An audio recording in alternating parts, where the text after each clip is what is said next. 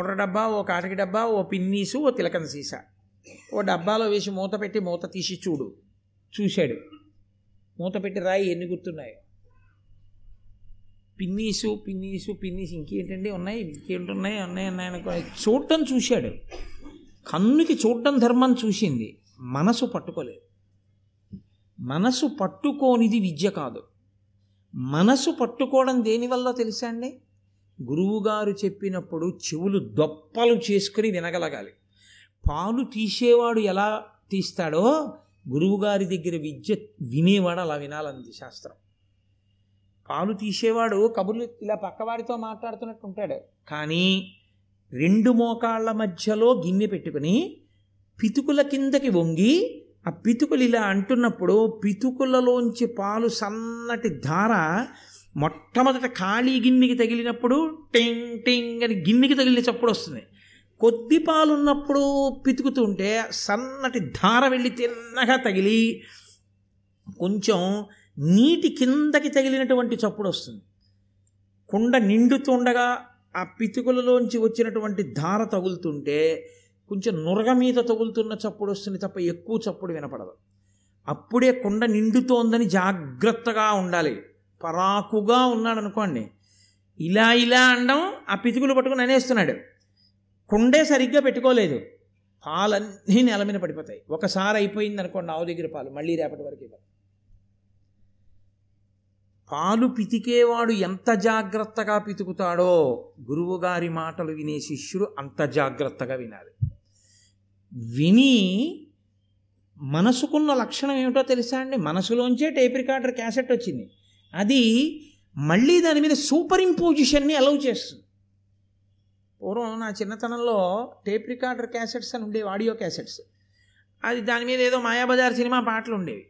ఆ తర్వాత వెళ్ళి శ్రీకృష్ణ పాండవీయం సినిమా పాటలు దీని మీద చేసేయండి అంటే ఇదే క్యాసెట్ పెట్టి మళ్ళీ రికార్డ్ చేసేస్తే ఇవి పోతాయి వచ్చేస్తాయి. మనసు కూడా అంతే. అది ఏం చేస్తుందో తెలుసా అండి? మనసు ఇంకొక మాటలో చెప్పాలంటే మెదడు అనుకోండి మీరు దేని పట్ల ఆసక్తి తగ్గించేసుకుని ఇంకొక దాని మీద ఆసక్తి పెంచుకున్నారో దాన్ని రికార్డ్ చేసుకుని దీన్ని వదిలేస్తుంది. వదిలేసింది అంటే గుర్తు ఏమిటో తెలుసా అండి? ఆసక్తి మారిపోయింది అని గుర్తు. ఆసక్తి ఉండిపోయింది అని గుర్తు ఏమిటో తెలుసా? ఎన్ని సంవత్సరాల వయసు రానివ్వండి ఆ ధర్మ సూక్ష్మం కానీ లేకపోతే ఆ ఘట్టం కానీ దాని గురించి మాట్లాడడంలో కానీ తడబడదు. అలాగే వెళుతుంది ఎందుచేత అంటే ఆసక్తి ఉండిపోయింది. మనసుకుండే లక్షణం ఏమిటంటే మీరు పని ఏది చేస్తున్న ఆసక్తి అన్నది దానికి ఉండాలి కానీ అది దాన్నే పట్టుకుంటుంది. వెళ్ళడం ఆఫీస్కి వెళ్ళినా ఆసక్తి భారతం మీద ఉండిపోయింది అనుకోండి. చిన్న ఖాళీ వస్తే చాలు. ఏమి ద్రోణాచార్యుల వారు ఏమి ద్రోణాచార్యుల వారిని త్రేడుస్తున్నాడు అనుకోండి. ఒక ఫైల్కి ఒక ఫైల్కి మధ్యలో ద్రోణాచార్యుల వారు ఉంటారు. ఎందుకని అంటే ఆసక్తి ఉంటే. అమ్మ బాబోయ్ సాయంకాలం అయిపోతోంది భారతం చెప్పాలి రోయ్ అని ఏ ఏడుస్తున్నాడు అనుకోండి ఒక్కటి జ్ఞాపకం ఉండదు. ఎందుకంటే ఆసక్తి ఇంకొక దాని మీద ఉంది. కాబట్టి ఇది నిలబడదు. అందుకే అసలు ముందు మనసు పరిపుష్టము కావాలి. దాని మీద ఆసక్తి ఏర్పడాలి. ఆసక్తి కలగని చదువు చెప్పవద్దు అంది శాస్త్రం అందుకే. అందుకే మాకు చిన్నతనంలో పాఠం చెప్పేటప్పుడు పాఠం చెప్పడం తేలిగ్గా చెప్పేవారు. ఆ పాఠం అసలు అవి అవో ఇవన్నీ ఏమిటి ఏమిటి కుతూహలం పెంచడానికి ఎక్కువ చెప్పేవారు. నాకు బాగా జ్ఞాపకం నా చిన్నతనంలో మాకు పాఠం చెప్పే రోజుల్లో ఎలా చెప్పేవారంటే పుస్తకం మూసేసిలాగా కురు పాంచాల కోసల కాశీ వజ్జి మల్లా అంగా మగధ వత్స మచ్చ చేది అవంతి గాంధార కాంభోజ సౌరాష్ట్ర ఆశ్మక ఇన్ని రాజ్యాలు గెలిచాడు రా చూసుకో పుస్తకంలో ఇదే వరస. కురూపాంచాల కోసల కాశీ మజ్జి వజ్జి అల్లా అంగా మగధ వత్స మచ్చ ఛేది గాంధార కాంభోజ సౌరాష్ట్ర ఆశ్వ ఓ ఆసక్తి వచ్చేది. అబ్బా ఈయన ఎలాగ చెప్పేస్తారో అలా మనం కూడా ధారణ చేయలేమా? అంతే ఇంక తెల్లవారుజామున కురూపాంచాల మాసీ మాసి మజ్జి మల్లాంగా అవగదామత్ సాచేది ఆసక్తిని ముందు సృజించేవారు. అది అలా ఎందుకు జరుగుతుంది? అని ముందు రకరకాల ప్రశ్నలు వేసేవారు. అవును ఇది ఇలా ఎందుకు జరుగుతుంది? అన్న తర్వాత ఎవడైనా చెప్పగలిగిన పరిణితి పొందుతున్నాడేమో చూసి చెప్పమనేవారు. తప్పు చెప్పినా నిరుత్సాహపరిచేవారు కాదు. అప్పుడు చెప్పేవారు. అప్పుడు ఎలా ఉండేదో తెలుసా అండి? భలే ఉందిరా. అలా పాతుకుపోయేదంటే ఇంక మెదడు మీద. అది విద్యాబోధన ఎందు వారు అటువంటి ఆసక్తిని పురికొల్పేవారు మహానుభావులు. అది గ్రహించగలిగినటువంటి నైపుణ్యం గురుస్థానంలో ఉండేవాడికి ఉండాలి. శిష్యుడు అటువంటి సాధనాబలంతో ఉండాలి. ఈ రెండు ఉంటే వాడు అగ్రస్థానాన్ని పొందడంలో ఆశ్చర్యమే ఉంది. ఆయన అర్జునుడికి ఏం చాటుకి తీసుకెళ్ళి ఏమైనా అయిపోయిన తర్వాత మా ఇంటికి రా. రాత్రి ఎనిమిదింటికి నీకు మళ్ళీ వేరే చెప్తాలే పాఠం. నేను చెప్పలేదు ఎప్పుడు ద్రోణాచార్యులు వారు. ఎప్పుడు చెప్పినా అక్కడే చెప్పాడు అంతే ఆయన పాఠం. ఆయన మళ్ళీ వేరుగా తీసుకెళ్ళి ఇంటి దగ్గర చెప్పినవి. ట్యూషన్స్ అని నేను అనడం బాగుండదేమో. అలా ఆయన ఎప్పుడూ ఏమీ చెప్పలేదు. ఆయన చెప్పింది ఏమైనా అంటూ ఉంటే అందరికీ కలిపే. కాబట్టి నేను అందుకే నా అన్న అర్థి మీరు సహృదయంతో అర్థం చేసుకోండి. మహాభారతం అప్పుడు కాదు ఇప్పుడు కాదు ఎప్పటికీ ఆదర్శమే. ఎవరికి? అందరికీ ఆదర్శమే. నేను అంటాను బీఈడీలో నన్నయ్య గారి పద్యాలు కొన్ని వేయవలసి ఉంటుంది. టీచర్ ఏమి నేర్చుకుని పాఠం చెప్పాలన్న దానికి నన్నయ్య గారి దగ్గర నుంచి తెలుసుకోవాలి. పిల్లాడు చదువుకోవడం మొదలుపెట్టిన తర్వాత ఒక స్థాయికి వచ్చే ముందు నన్నయ్య గారి పద్యాలు చెప్పి అసలు నువ్వు ఇలా చదువుకోవడం నీకు రావాలని చెప్పాలి. లేకపోతే వాడికి ఏం అలవాటు అవుతుందంటే గురువుగారికి పేర్లు పదులు పెట్టడం అలవాటు అవుతుంది. కాబట్టి సరే ఇదంతా అసందర్భం అని నేను అన్న కానీ భారతమే భారతం మాత్రమే అంటారు. కాబట్టి ఇప్పుడు ఇలా సాధన చేయలేని వాళ్ళు కొందరు ఉన్నారు. అదండి మరి? అందరూ వింటున్నారు. ఒకడు వృద్ధిలోకి వస్తున్నాడు. ఎందుకు వస్తున్నాడు? చీకట్లో దీపం ఆరిపోతే బాణాలేసి నేర్చుకుంటాడు. ఇంటికి వెళ్ళి హాయిగా పడుకోడు. సాధన చేస్తూనే ఉంటాడు కష్టపడి. కాబట్టి అతను సమున్నత స్థితికి వెళ్ళిపోతున్నాడు. మిగిలిన వాళ్ళు ఏం చేయొచ్చు? రెండు చేయొచ్చు. ఆయనలా సాధన చేయొచ్చు. పురే నువ్వు ఎలా చేస్తున్నావురా? మేము అలా చేస్తాం. పోన్లే వాడంత కాకపోయినా కొత్త ఎదుగుదాం మనం కూడా. ప్రేమ చేత ఆదర్శంగా తీసుకోవచ్చు. రెండు వీడేమీ చేయకుండా అలాగే ఉండి వాడంత గొప్పవాడవడం ఏమిటని ఏడవచ్చు. కాదు రెండు మార్గాలు ఉంటాయి. క్లాస్లో ఫస్ట్ ఒక్కడే కదండి ఉంటాడు. కాబట్టి ఆ ఒకడిని ఆదర్శంగా తీసుకోవడం నేర్పాలి తెలుసా అండి ఉపాధ్యాయుడు? ఆ ఒకడిని ఆదర్శంగా తీసుకోవడం మిగిలిన పిల్లలకి నేర్పకపోతే ఏమవుతుందో తెలుసా? ఈ జాడ్యం పిల్లలతో పోదు తల్లిదండ్రులు కడుతుంది. ఎదురింట్లో అబ్బాయికి ఎప్పుడూ ఫస్ట్ వస్తుంది. మా అబ్బాయికి ఫస్ట్ రావట్లేదు. ఎందుకు రావట్లేదు అంటారు కానీ వాళ్ళ అబ్బాయి ఏం చేస్తున్నాడో మీ అబ్బాయి చేస్తున్నాడా ఆలోచించరు. కాబట్టి ప్రేమతో ఆదర్శంగా తీసుకోవడం రాకపోతే శీలం పాడైపోతుంది. దుర్యోధనాదులు అదే చేశారు కౌరవులు.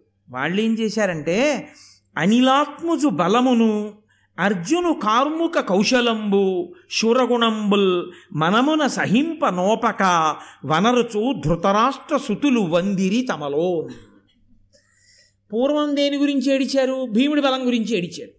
ఇప్పుడు దేని గురించి ఏడుస్తున్నారు? అర్జునుడి విలువిద్యా కౌశలం గురించి కూడా ఏడుస్తున్నారు. ఇంకో దాన్ని దేనికి ఏడుస్తున్నారు? ధర్మరాజు గారి యొక్క ధార్మిక గుణాలకు ఏడుస్తున్నారు. ఇంకా దేనికి ఏడుస్తున్నారు? ఇంత తేజోవంతులైనటువంటి పినతల్లి బిడ్డల నకుల సహదేవులు వీళ్ళతో కలిసి ఇలా ఎందుకుంటున్నారని ఏడుస్తున్నారు. వీళ్ళు ఏడవడానికి వాళ్ళ గుణాలు పనికొచ్చాయి. వాళ్ళు వృద్ధిలోకి రావడానికి వాళ్ళ సాధనలు పనికొచ్చాయి.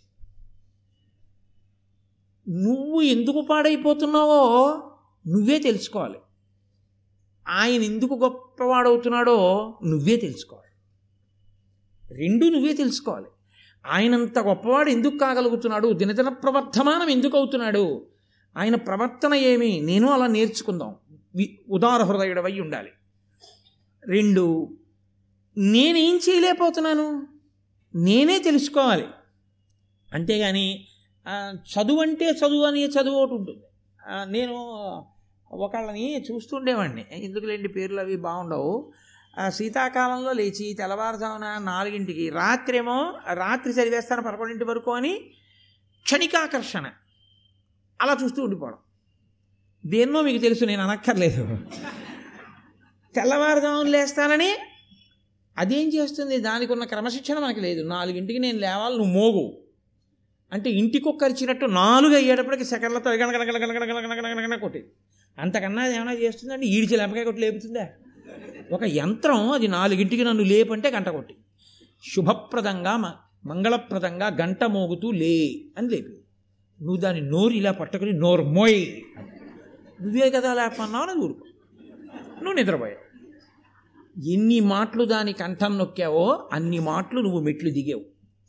ఎన్ని మాటలు నువ్వు లేచి దాన్ని పవిత్రంగా చేతితో స్పృశించి భగవన్నామని చెప్పి నమస్కరించి లేచి నీ పనిలోకి నువ్వు వెళ్ళావో అన్ని మాటలు మెట్లు ఎక్కుతున్నావు లేవలేని వాడి అలారం ఎందుకు? అలారం పెట్టుకున్న వాడివి నిద్రపోవడం ఎందుకు?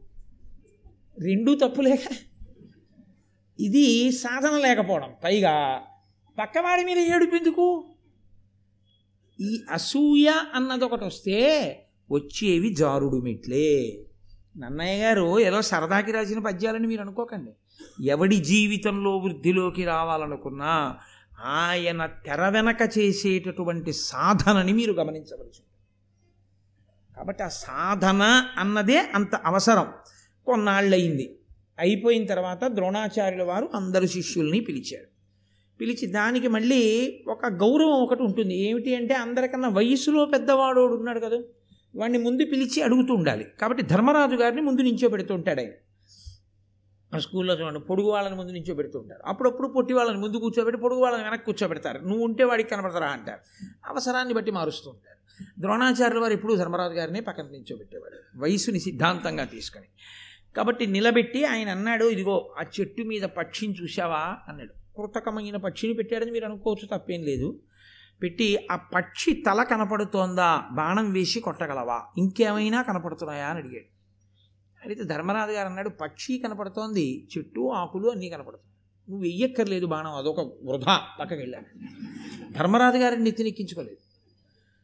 ఆ తర్వాత భీముడిని పిలిచాడు నకులుణ్ణి పిలిచాడు సహదేవుణ్ణి పిలిచాడు దుర్యోధనుడిని పిలిచాడు మిగిలిన తొంభై తొమ్మిది మంది పేర్లు గుర్తెట్టుకు పాపం అటెండెన్స్ అటు పిలిచాడు. పిలిచి అందరినీ ఇదే అడిగాడు బాణం వేసి తల కొట్టేదానికి అనలేదు ఆయన. దాన్ని తల ఛేదించాలి. తల ఒకటే కనపడుతోందా ఇంకేమైనా కనపడుతున్నాయి? అంటే పక్షి కనపడుతోంది ఈకలు కనపడుతున్నాయి రెక్కలు వెళ్ళిపో. అర్జునుణ్ణి పిలిచాడు. దాని మెడ మీద తగలాలి బాణం. ఏం కనపడుతోందన్నాడు? నాకు ఇంకేమీ కనపట్టలేదు మెడ ఒకటే కనపడుతోంది. వదులు బాణం అన్నాడు. అంతే. పక్షి శిరంబు తిరంబుగా నీక్షించితి ఒండుగాన నిద్దియుననినన్ లక్షించి వేయుమని సూక్ష్మేక్షణుడు ద్రోణుండు పనిచే ఇంద్రతనూజున్. వదిలిపెట్టు బాణం అన్నాడు. అంతే. ఆ బాణం వెళ్ళి ఖచ్చితంగా పక్షి యొక్క మెడకి తగిలి ఆ మెడ తెగి కింద పడిపోయింది. లక్ష్యశుద్ధి అంటారు. దేని మీద దృష్టో దాని మీదే దృష్టి పెట్టగలగడం. ఇది ఎలా ఉంటుందో తెలుసా అండి? లక్ష్యశుద్ధి అన్న మాటకు అర్థం ఏమిటో తెలుసా? అది మీరగుట. నేను అన్నం తింటున్నాను అనుకోండి అన్నం ఏమవుతుంది? నేను జాగ్రత్తగా నా కడుపు నిండేంత వరకు అటు ఇటు పిచ్చి పనులు చేయకుండా మధ్యలో కూడా సెల్లట్టుకోకుండా అన్నం తిన్నాను అనుకోండి ఏమవుతుంది? అన్నము నేను అయిపోతాను నేను దాహం వేసి బింది దగ్గరికి వెళ్ళాను. నాకు ఎన్ని నీళ్ళు కావాలో అన్ని నీళ్ళు జాగ్రత్తగా ఓ గడగడ గడగడ గడగడ తాగేయకుండా చక్కగా నీళ్ళు తాగాను అనుకోండి నీళ్ళు ఏమవుతాయి నేనైపోతాను. ఎందుకైపోయాయి? దాని మీదే దృష్టి పెట్టి నీ కడుపు నిండేంత వరకు నీకు చాలనేంత వరకు నువ్వు లోపలికి పుచ్చుకున్నావు. కాబట్టి నీవైపోయాయి. అంతేగాని పరాకుగా ముక్కు దగ్గర పెట్టి పోసేశారనుకోండి కడుపు నిండి దాహం తీరుతుందా? తీరదు. చదువునందు కూడా అంతే. పుస్తకం ఎదురుగుండా పెట్టుకోవడం తాను చదవడం కాదు. చదువుతుండగా పుస్తకం తాను ఎంత మారిపోతున్నాడు. అందుకే నేను వ్యాసుణ్ణి చదివాను నేను నన్నయ్య గారిని చదివానంటాడు. అంటే భారతం చదవడం కాదు భారతము తానవ్వాలి. అంటే అంతగా అక్కడ చదువుతూ చదువుతున్నప్పుడు పుస్తకము పద్యాలు కాదు. మీకు అంతఃపురము ద్రోణాచార్యుల వారు చెట్టు పక్షి వాళ్ళందరూ రావడం వెయ్యమండం బాణం అర్జునుడు వెయ్యడం ఆ పక్షి తల ఊడి కింద పడిపోవడం ఇవన్నీ ఇక్కడ కనపడుతూ ఈ కన్నులు పద్యాన్ని చదవాలి. అప్పుడు ఘట్టం ఇక్కడ ముద్రపడిపోదు ముద్రపడితే ఆయన చదివాడు భారతాన్ని. తడబాటు రాదు. ఇలా ఓసారి పైనుంచి కిందకి తెస్తూ మధ్యలో ఒకసారి కాఫీ అయిపోయింది ఏంటి? అని ఇలా మాట్లాడుతూ సెల్ ఫోన్ తీసి చదువుకున్నాడు అనుకోండి.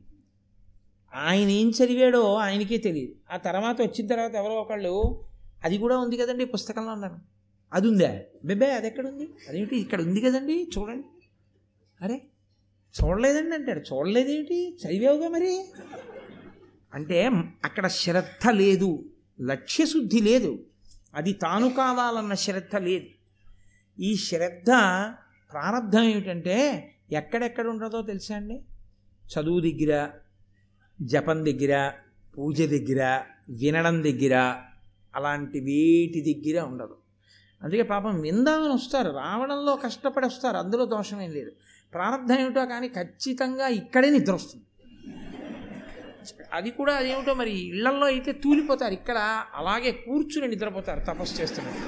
అటు ఇటు కూడా మళ్ళీ బెసకరు కాబట్టి అర్జునుడు అంత గురితో బాణం వేయగలిగాడు. వేస్తే సంతోషించాడు ఆయన లక్ష్యశుద్ధికి. ఇదిరా నాయన నేను కోరుకునేది చాలా అద్భుతమైనటువంటి లక్ష్యశుద్ధిని నువ్వు చూపించావు అని. ఒకనాడు ఇది చెప్పాడు కదండి అదిగో చెట్టు మీద పక్షి ఉంది ఆ పక్షి మెడ కొట్టాలన్నాడు. అది కదలటం లేదు.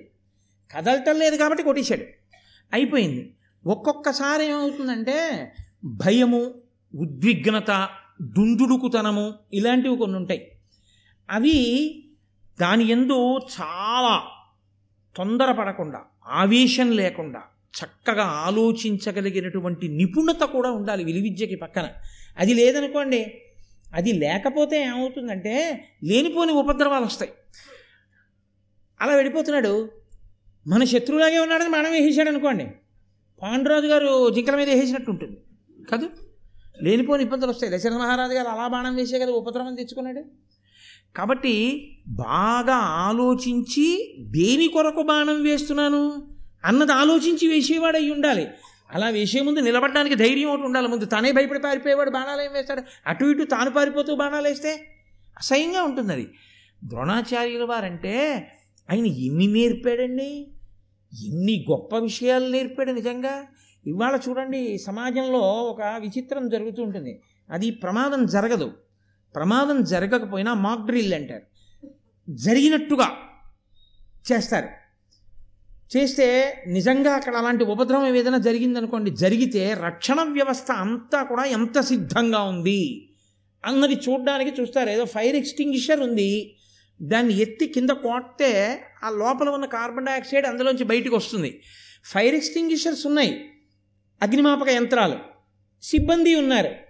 కానీ ఎప్పుడు ఐదేళ్ళ నుంచి అక్కడ ఏం అగ్ని ప్రమాదం జరగలేదు భగవంతుడు దయవల్ల రీఫిల్ ఒకటి ఎప్పుడు మార్చాలో అప్పుడు మార్చేస్తున్నారు. మూడు నెలలకు ఒకసారి కానీ నిజంగా అగ్ని ప్రమాదం వచ్చిందనుకోండి బెల్ ఒకటి కొడతారు. ఆ బెల్ కొట్టగానే ప్రతి చోట దాన్ని ఆ ఫైర్ ఎక్స్టింగ్విషర్ని అగ్నిమాపక యంత్రాన్ని తీసి నేలకేసి కొట్టాలి. కొట్ట దాని నాబ్ వెళ్ళి ఆ గొట్టాన్ని వెళ్ళి లోపల కొట్టుతుంది. కొట్ట లోపల ఉన్న కార్బన్ డైఆక్సైడ్ సిలిండర్ బద్దలైపోయి కార్బన్ డైఆక్సైడ్ పైకి వస్తుంది. వస్తే మంట ఆరిపోతుంది. అది వీడికి గుర్తుందో లేదో అని ఏం చేస్తారంటే అగ్ని అంటుకోకపోయినా వీళ్ళే ఎక్కడో ఏ గడ్డో అంటించి ఫైర్ బెల్ కొడతారు. ఆ బెల్ కొట్టారంటే అందరూ గబగబా దీన్ని పట్టుకుని పరిగెత్తాలి. వీడప్పుడు ఏమన్నా మూడేళ్ళ క్రితం వెళ్ళాను చెన్నై ట్రైనింగ్కి ఇది ఎలా కొట్టాలంటారు? ముందుకు తిప్పి కొట్టాలా? వెనక్కి తిప్పి కొట్టాలా? అన్నాడు అనుకోండి అగ్ని ఆగుతుందా వీడు నేర్చుకుని వచ్చే వరకు. అందులో అప్పుడప్పుడు వీడికి ఇటువంటి ఉద్విగ్నతతో వెంటనే ఆ స్థితిని ఎదుర్కొనేటటువంటి స్థితిని కల్పించడానికి కృతక ప్రమాదమును సృష్టిస్తారు. సృష్టించి వీడిలా ఉన్నాడా లేడా వీడిలా చేయగలడా లేడా నిలబడగలడా లేడా పరిశీలిస్తాడు. ఎందుకో తెలుసా అండి? చక్కగా ఉన్నప్పుడు మా చేసినటువంటి ప్రయత్నం గభాలను చేయవలసి వస్తే చేయలేని వాడు ఉంటాడు లోకంలో. మళ్ళీ అదో గమ్మత్తు ఉంటుంది. మీరు బాగా ఏమండాయి రేపు వంద మీటర్లు పరిగెత్తాలి. అన్నారు అనుకోండి ఆరు నెలల నుంచి పరిగెత్తి పరిగెత్తి పరిగెత్తి పరిగెత్తి సాధన చేసేసి పరిగెత్తవలసిన రోజున వంద మీటర్లు దుడుక్కులు పరిగెత్తిస్తారు. ఓ మూడు నెలలు పోయిన తర్వాత ఇవాళ ఇవాళ నువ్వు ఇప్పుడు పరిగెత్తాలి. అన్నారు అనుకోండి ఆ మాట మీరు ముందు చెప్పలేదు. ఇప్పుడు ఎక్కడ పరిగెత్తగలం? కడుపు ముందుకు సాగిపోయింది. ఆ ఒక్కసారి పరిగెడితే చాలనుకున్నాను అస్తమానం ఇలా పరిగెత్తమంటారని నాకేం తెలుసు అన్నాడు అనుకోండి. ఎలా? అంటే అప్పుడు పనికి రాలేదు ఆయనకి. ఎప్పుడో పనికి వచ్చినవాడని అనుకున్నా ఇప్పుడు పనికిరాని వాడు అయిపోయాడు ఆయన. అలా వీళ్ళు అటువంటి స్థితి కలిగితే నిలబడగలిగిన వాళ్ళేనా ఈ శిష్యులు? లేకపోతే ఆ స్థితిలో నిలబడలేక వచ్చిన అందరినీ నించోబెట్టి ఒక్కొక్కడిని పిలిచి నాన్న పక్షిని కొడతావా?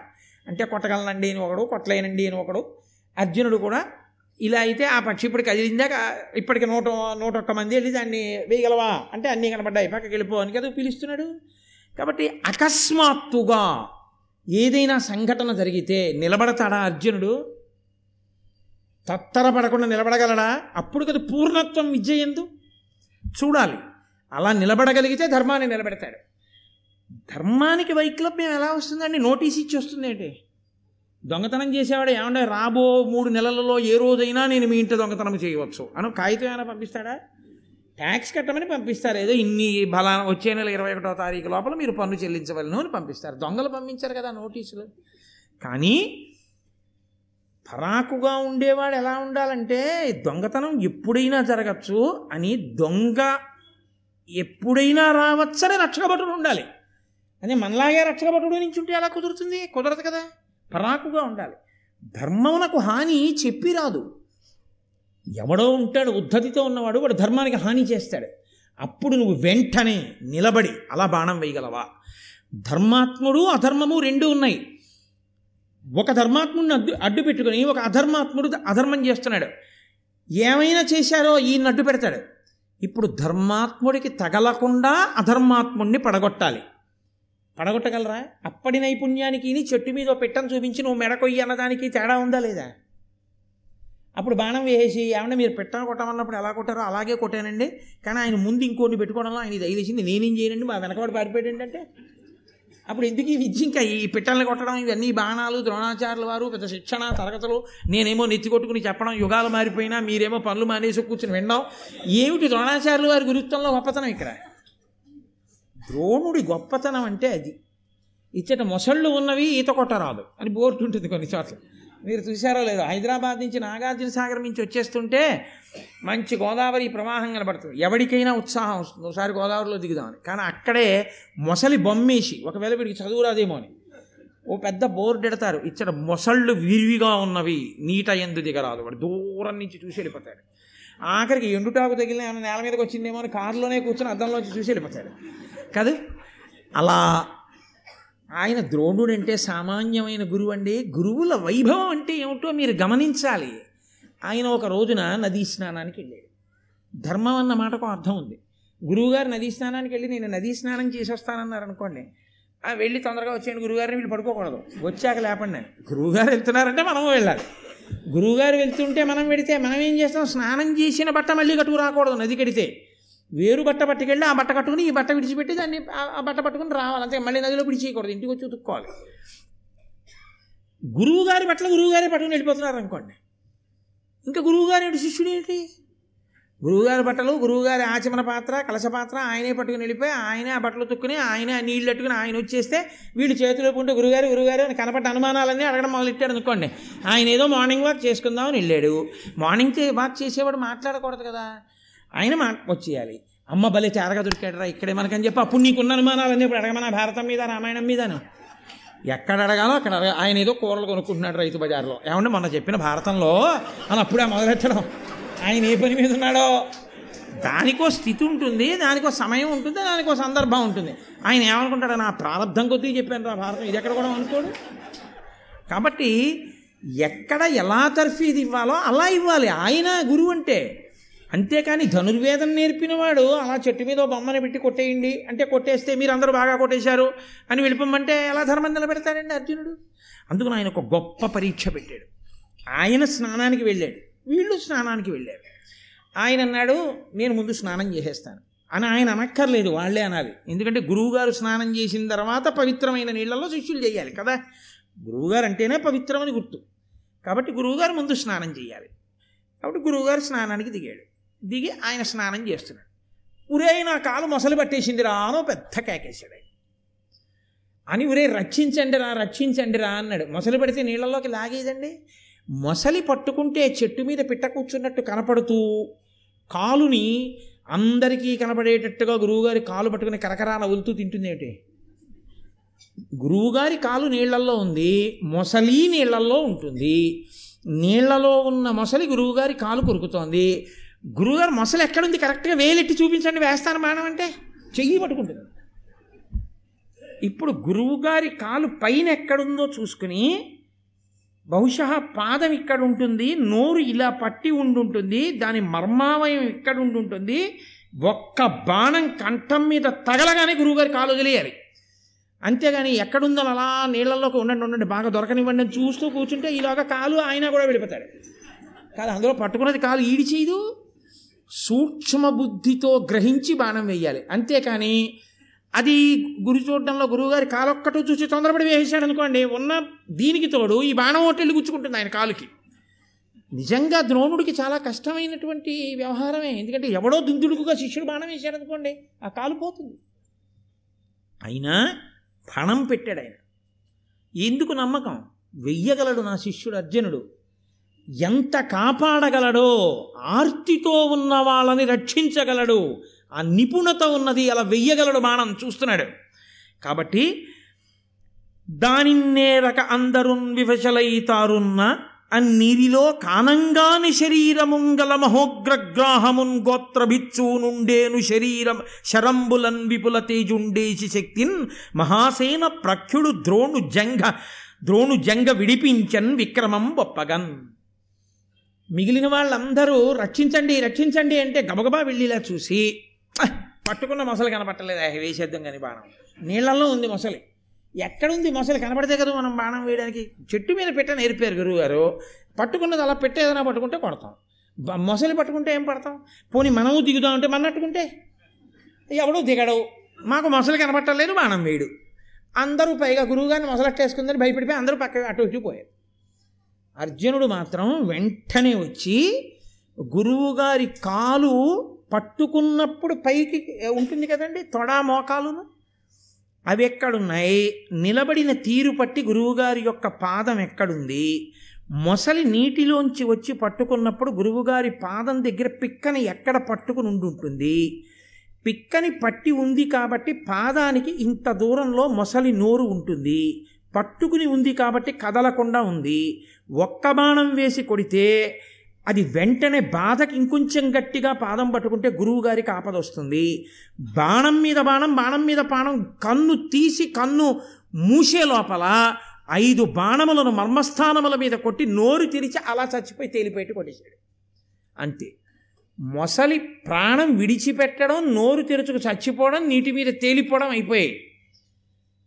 తనని రక్షించుకోలేనివాడు ఆ ద్రోణుడు?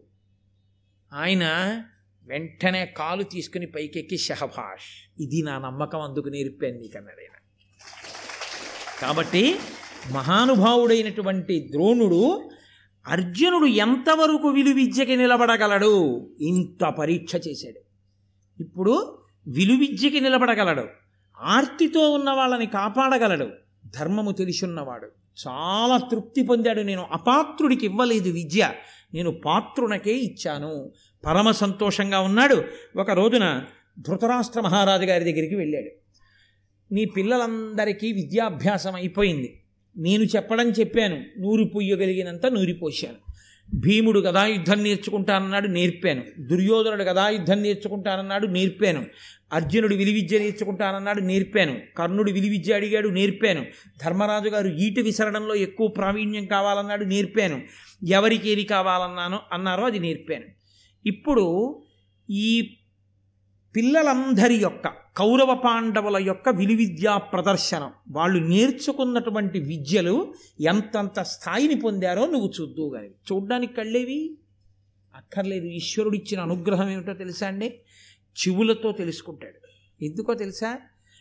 అర్జునుడు వెళ్ళాడు లక్ష్య సాధనకి. అన్నారనుకోండి అందరూ జయహో జయహో అని అరిచారనుకోండి అకస్మాత్తుగా నిశ్శబ్దంలోంచి. అంటే అర్జునుడు ఏదో లక్ష్యాన్ని అలా ఛేదించాడని గుర్తు కదా? అందుకని ధృ పైగా రాజుగారు రావాలది మర్యాద. అందుకని ధృతరాష్ట్రుడిని ఆహ్వానించాడు. వెంటనే ధృతరాష్ట్రుడు విదురుణ్ణి పిలిచి అన్నాడు కుమారాస్త్ర విద్యా ప్రదర్శనము. కుమారులందరూ కూడా ఇప్పుడు అస్త్ర విద్యని ప్రదర్శిస్తారు. దానికి అనువుగా బాగా విశాలమైనటువంటి భూమినంతటిని దున్ని ఎక్కడ పెంకులు కానీ ముళ్ళు కానీ ఎముకలు కానీ ఇలాంటివి ఏం లేకుండా శుభ్రం చేసి ప్రజలందరూ చుట్టూ కూర్చు కూర్చుని చూడడానికి వీలుగా మంచెలు కట్టి ఇప్పుడైతే గ్యాలరీలు అంటామేమో.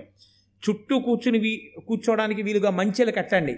ప్రజలందరికీ చెప్పండి ఫలానా రోజున పిల్లలందరూ తమ తమ తమ తమ అస్త్ర విద్యా శక్తిని ప్రదర్శనం చేస్తారని చెప్పండి. తర్వాత మహానుభావుడైనటువంటి ద్రోణుడు శల్యుడు భీష్ముడు నేను మేమందరం కూడా అక్కడికి వస్తాం వచ్చి చూస్తాం. మేము కూర్చోడానికి తగినటువంటి గదుల్ని నిర్మాణం చేయండి. అంతఃప్రకాంతలైనటువంటి గాంధారి ఆ తర్వాత కుంతీదేవి ఇతర భార్యలు నూ పది మంది వీళ్ళందరూ కూడా వస్తారు. వీళ్ళందరూ కూడా ప్రజలకి కనపడేలా కూర్చోరు కదా అందుకని వాళ్ళు కూర్చోడానికి వీలుగా అందమైనటువంటి గదులు సిద్ధం చెయ్యండి.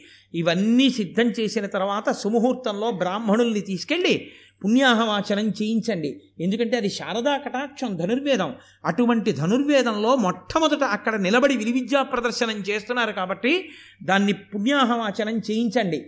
చేయించిన తర్వాత ద్రోణాచార్యుల వారు తనకి నచ్చిన క్రమంలో శిష్యుల చేత విద్యా ప్రదర్శనం చేయిస్తాడు. కాబట్టి అన్ని విధాలా సిద్ధం చేయించండి అన్నాడు.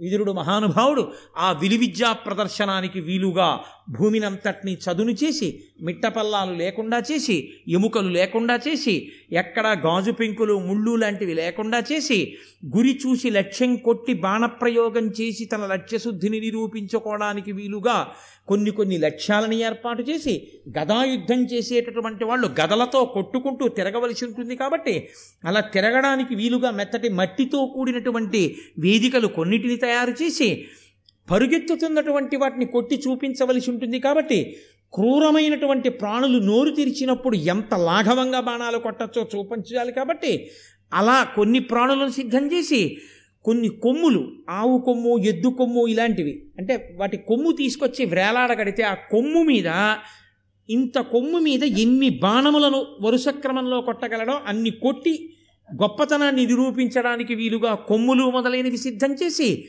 ఇన్నిటిని సిద్ధం చేయండి. ఒక్కొక్క అస్త్రప్రయోగం చేసినప్పుడు కారు చీకట్లు కమ్ముకుంటాయి.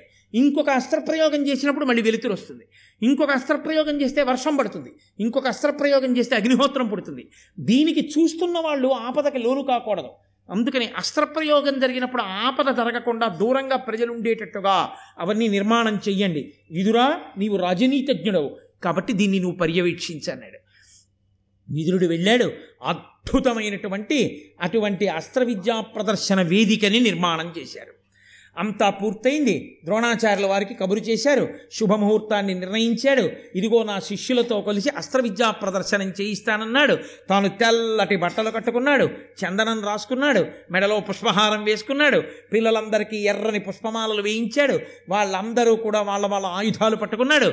వాళ్ళందరినీ కూడా ముందు ధర్మరాజును నించోపెట్టాడు. యవరాజ్య పట్టాభిషేకం కావలసిన వాడు పెద్దవాడు. ఆ తర్వాత దుర్యోధనుణ్ణి భీముణ్ణి ఇద్దరు సమవయస్సులు కనుక వాళ్ళని నించోపెట్టాడు. ఆ పక్కన అర్జునుణ్ణి నించోపెట్టాడు మిగిలిన శిష్యులందరినీ వరసక్రమంలో నించోపెట్టాడు ఇప్పుడు వెళ్ళి తాను మొట్టమొదట మహారాజా అనుమతిని కృప చెయ్యండి ప్రారంభం చేస్తున్నాం అస్త్ర విద్యా ప్రదర్శనం అన్నాడు. భేరీలు మోగే ప్రారంభం. ఎవరు మొట్టమొదట ద్రోణాచార్య ఎవరు మొదలు పెడతారు? ద్రోణుడు ఆ పేరు పలుకుతాడు. అస్త్ర విద్యా ప్రదర్శనం ప్రారంభం కావాలి. అది మహాభారతంలో మహోజ్వలమైనటువంటి ఘట్టం. అక్కడ ఎన్ని మలుపులు తిరిగిందో భారతం.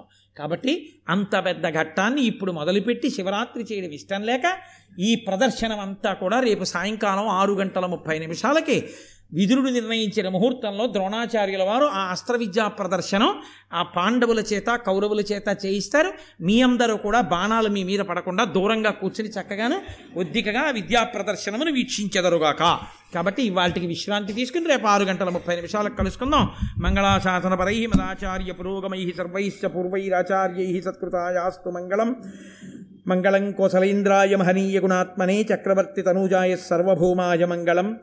ఉమాకాంతాయ కాంతాయ కామితార్థప్రదాయినే శ్రీగిరీశాయ దేవాయ మలినాథాయ మంగళం. కరచరణకృతం వా కర్మవాక్కాయుజం వా శ్రవణనైనజం వా మనసం వాపరాధం విహితమ విహితం వా సర్వమేత్తక్షమస్వా శివ శివ కరుణాబ్ధే శ్రీ మహాదేవ శంభో. సర్వం శ్రీ ఉమామహేశ్వర పరబ్రహ్మార్పణమస్తు.